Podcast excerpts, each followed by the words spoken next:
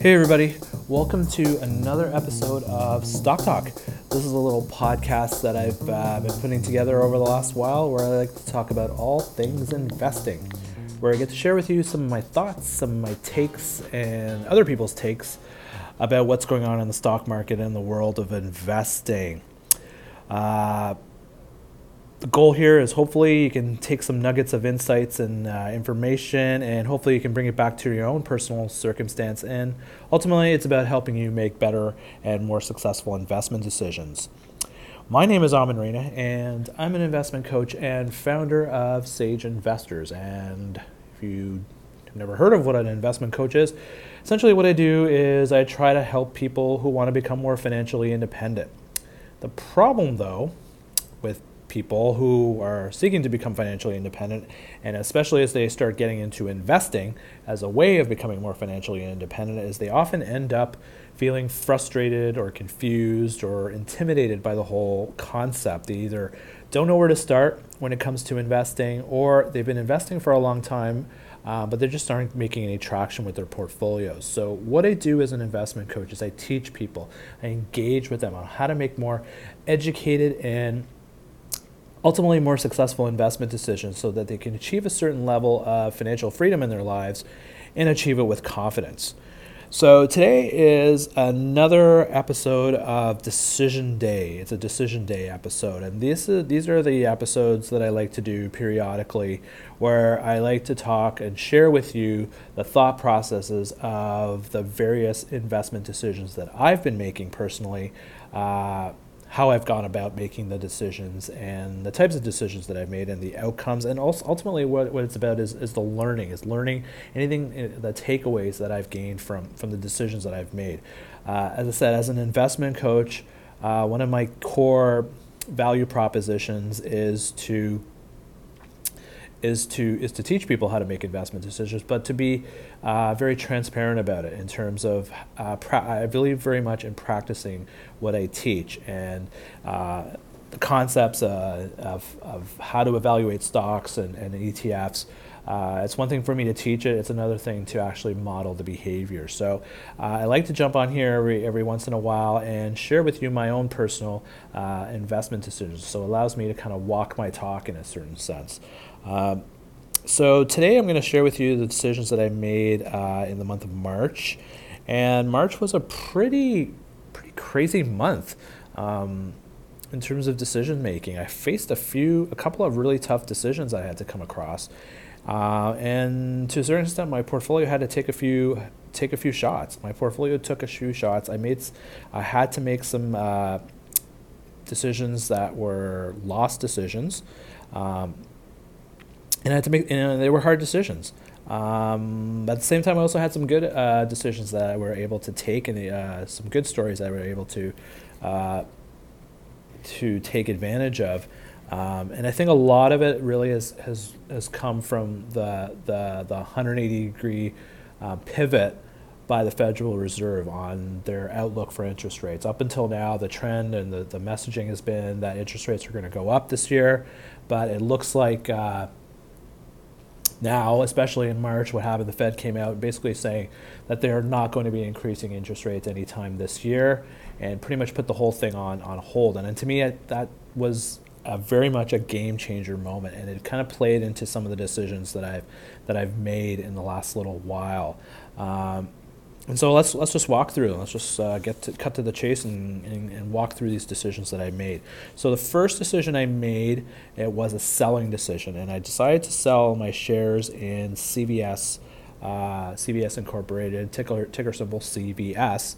And it wasn't a good decision because I lost uh, 19.8% on it. And that's when you factor in even the foreign exchange and all the adjustments from that side of it. Um, yeah, so my first decision that I made was uh, a bad decision because I lost money on it. I lost 20% on it. Uh, for people who have been following my blog and listening to my podcast over the, over the last while, uh,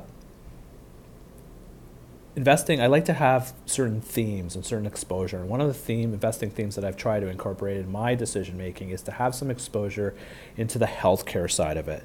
Um, the logic being older population uh, and the consistent need and demand for healthcare services um, to me sounds like a no-brainer. And it's like a, uh, being exposed to companies that offer healthcare services they're going to have constant demand for customers and constant demand for patients because hey we all get sick.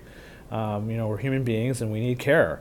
And we're an older population and we need more care. So the logic for me is is to have some exposure to healthcare stocks but my experience probably with healthcare stocks hasn't really been that great and this is the my latest installment of that is is with CVS. Uh, you know, it logically it makes sense to invest in healthcare stocks, but it just doesn't seem to pan out from an investing side of it. It's really hard to do it. Um, I've invested in all different kinds of uh, companies in the healthcare space, like pharmaceuticals, medical devices, um, medical technology, health services, lab testing. Um, at some point, I've had my portfolios exposed to some or all of these uh, areas, and when I look back at some of the results that I've had from those decisions, they're, eh, it's kind of meh. Uh, some of them I've lost money, some I've done okay, but it just hasn't been a really lucrative area from from from my experience uh, to do it. So the question is like, what's what's going on here? Like, why why is it so hard to invest in healthcare companies? Um, I think the real challenge with healthcare companies is, and it's logical, it makes sense, is that there's there's such a high level of regulatory oversight on these, and it makes sense. Obviously, you want to sell pro. You know, if you want to take a, some medicine or you want to use something that's going to replace your hip or some kind of medical device, you want to know that it's going to work and it's not going to kill you and it's not going to um, make your life more worse or more uncomfortable. So, yeah, you have to have. I get it. You have to have that uh, regulatory oversight into making sure the products and services that are coming that people are going to use, that are going to ingest, are going to keep them safe. Um, I think that's one challenge I think that I've discovered with, with the industry is just it's really hard to fight the regulatory. And the thing about the regulation side of it is it kind of come it's it's it's there, it's always there, but it can really do a lot of damage to companies too. It could, you know, you could strip companies that are been, you know, developing a, a, drug for like five, six years, spent billions of dollars, and the government can go and say, you know what, sorry, uh, it doesn't meet the testing requirements, and can pull it, and it kills the company's stock, especially if it's the only company that uh, type of drug that they have on the pipeline.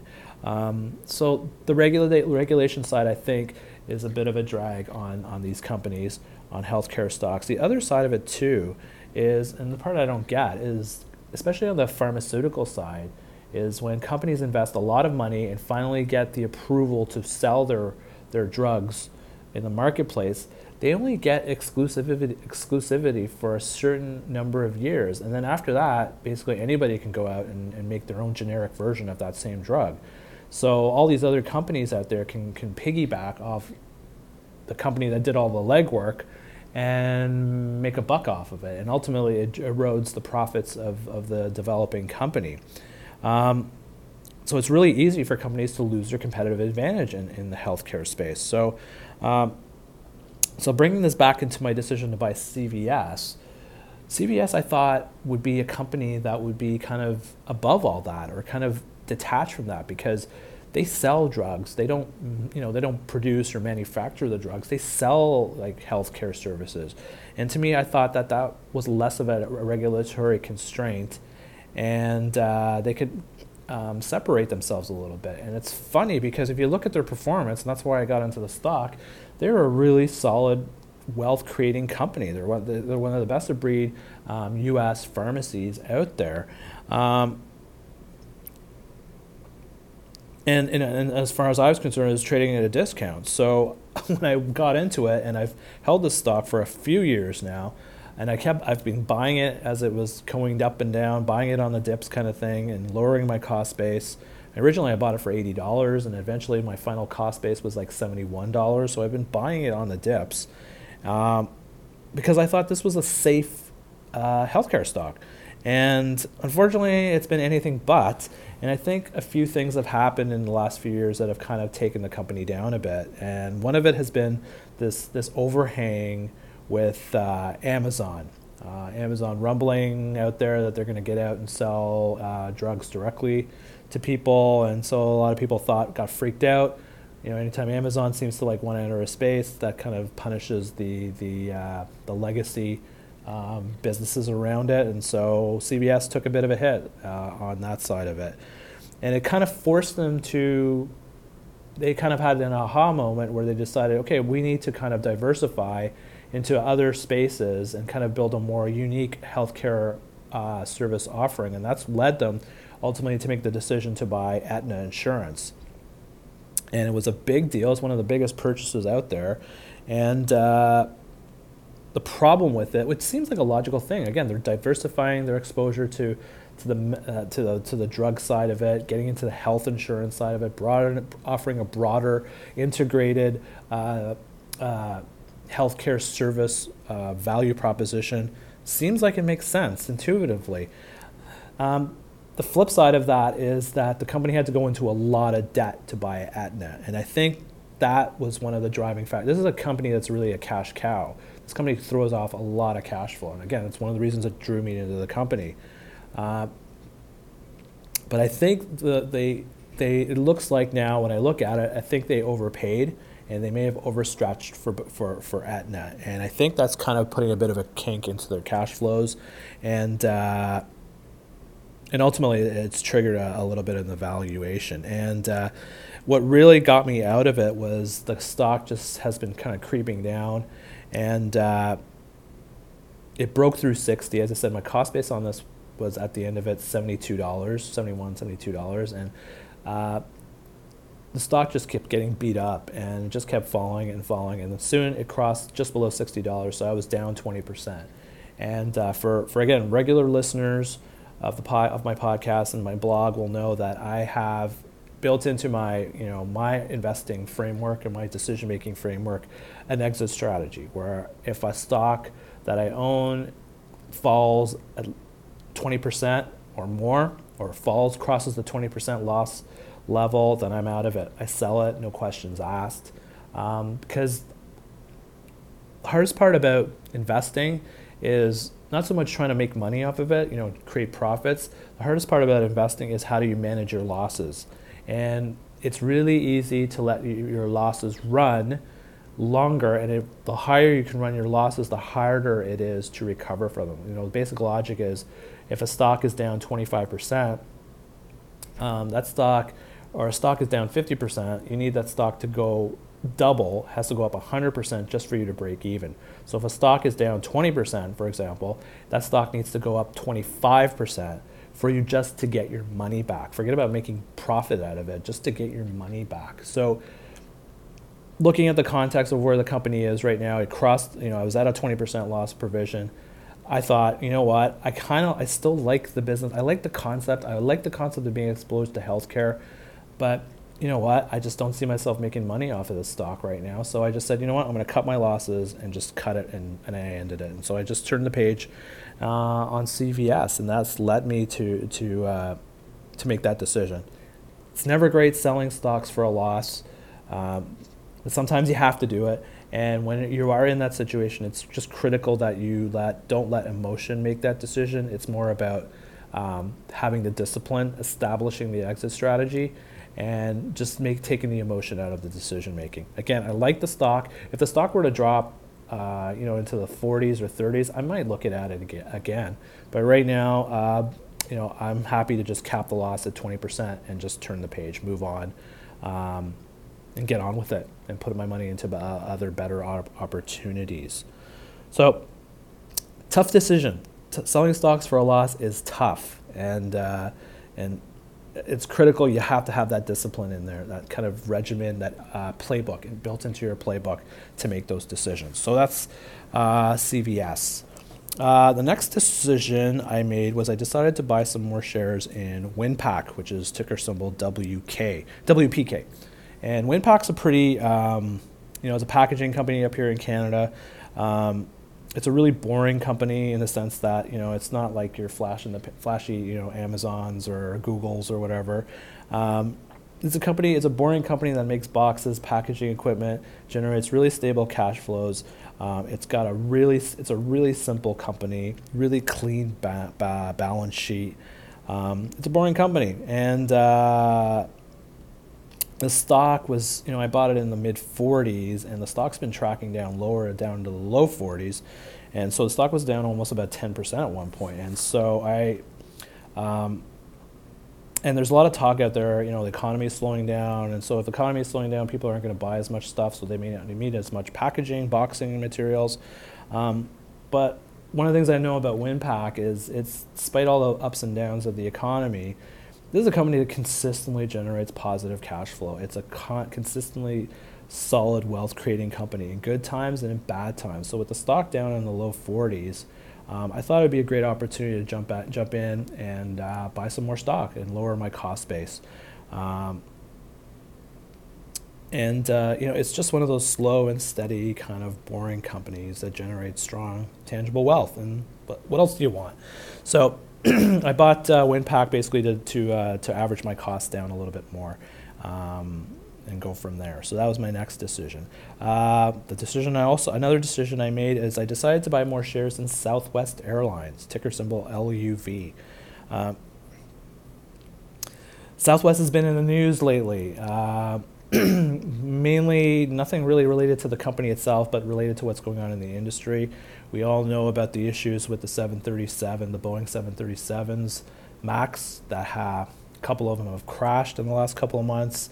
Uh, and uh, now they've uh, taken those planes off the market, off the they've grounded those planes, um, and it's kind of had an impact on Southwest because their fleet is entirely 737 planes.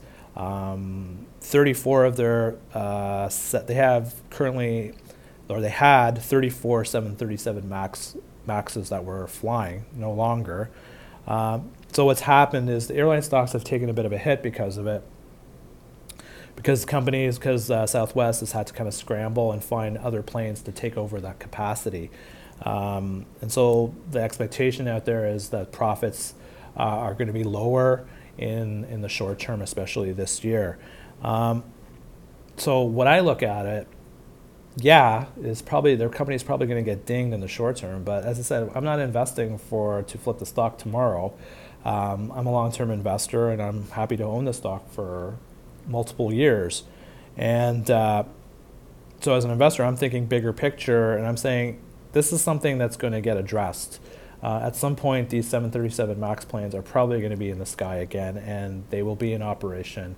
And uh, Southwest will, will fly them, and they will be safe, and uh, the company will just continue on. So, to me, the stock took a bit of a hit. It went down as low as in the low 50s.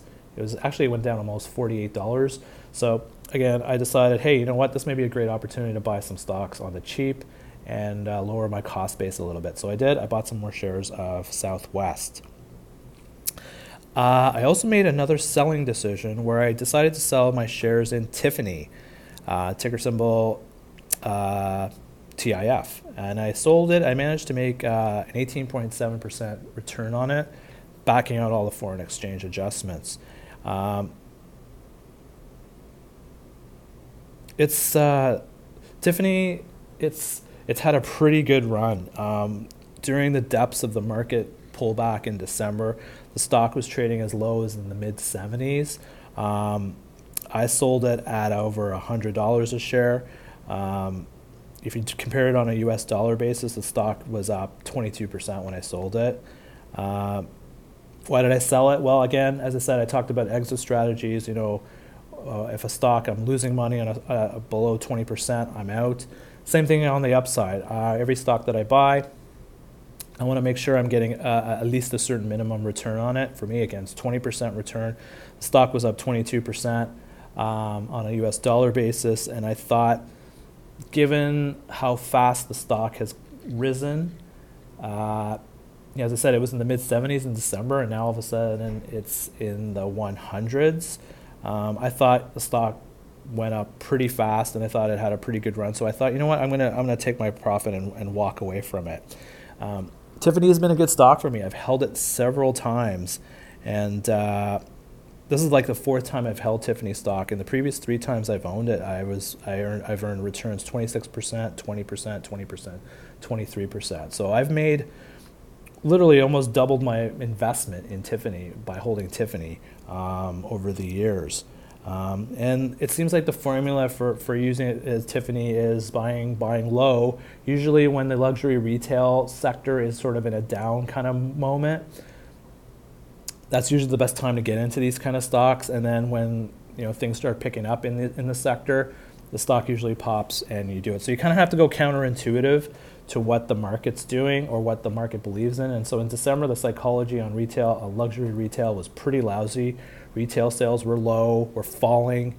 Um, so they were very much out of favor, and a lot of luxury retail stocks like Tiffany were getting were getting schmucked, and uh, so that's usually the time when you want to buy these things, and that's what I did. I started buying it up in December, and uh, I was expecting it to take a little bit while to, to grow, but I was really, I, you know, the stock just popped in in, in uh, February and March. So um, I decided to say, you know what, I'll take advantage of it and buy uh, and buy some more shares or sell out on there and bank the profit. So.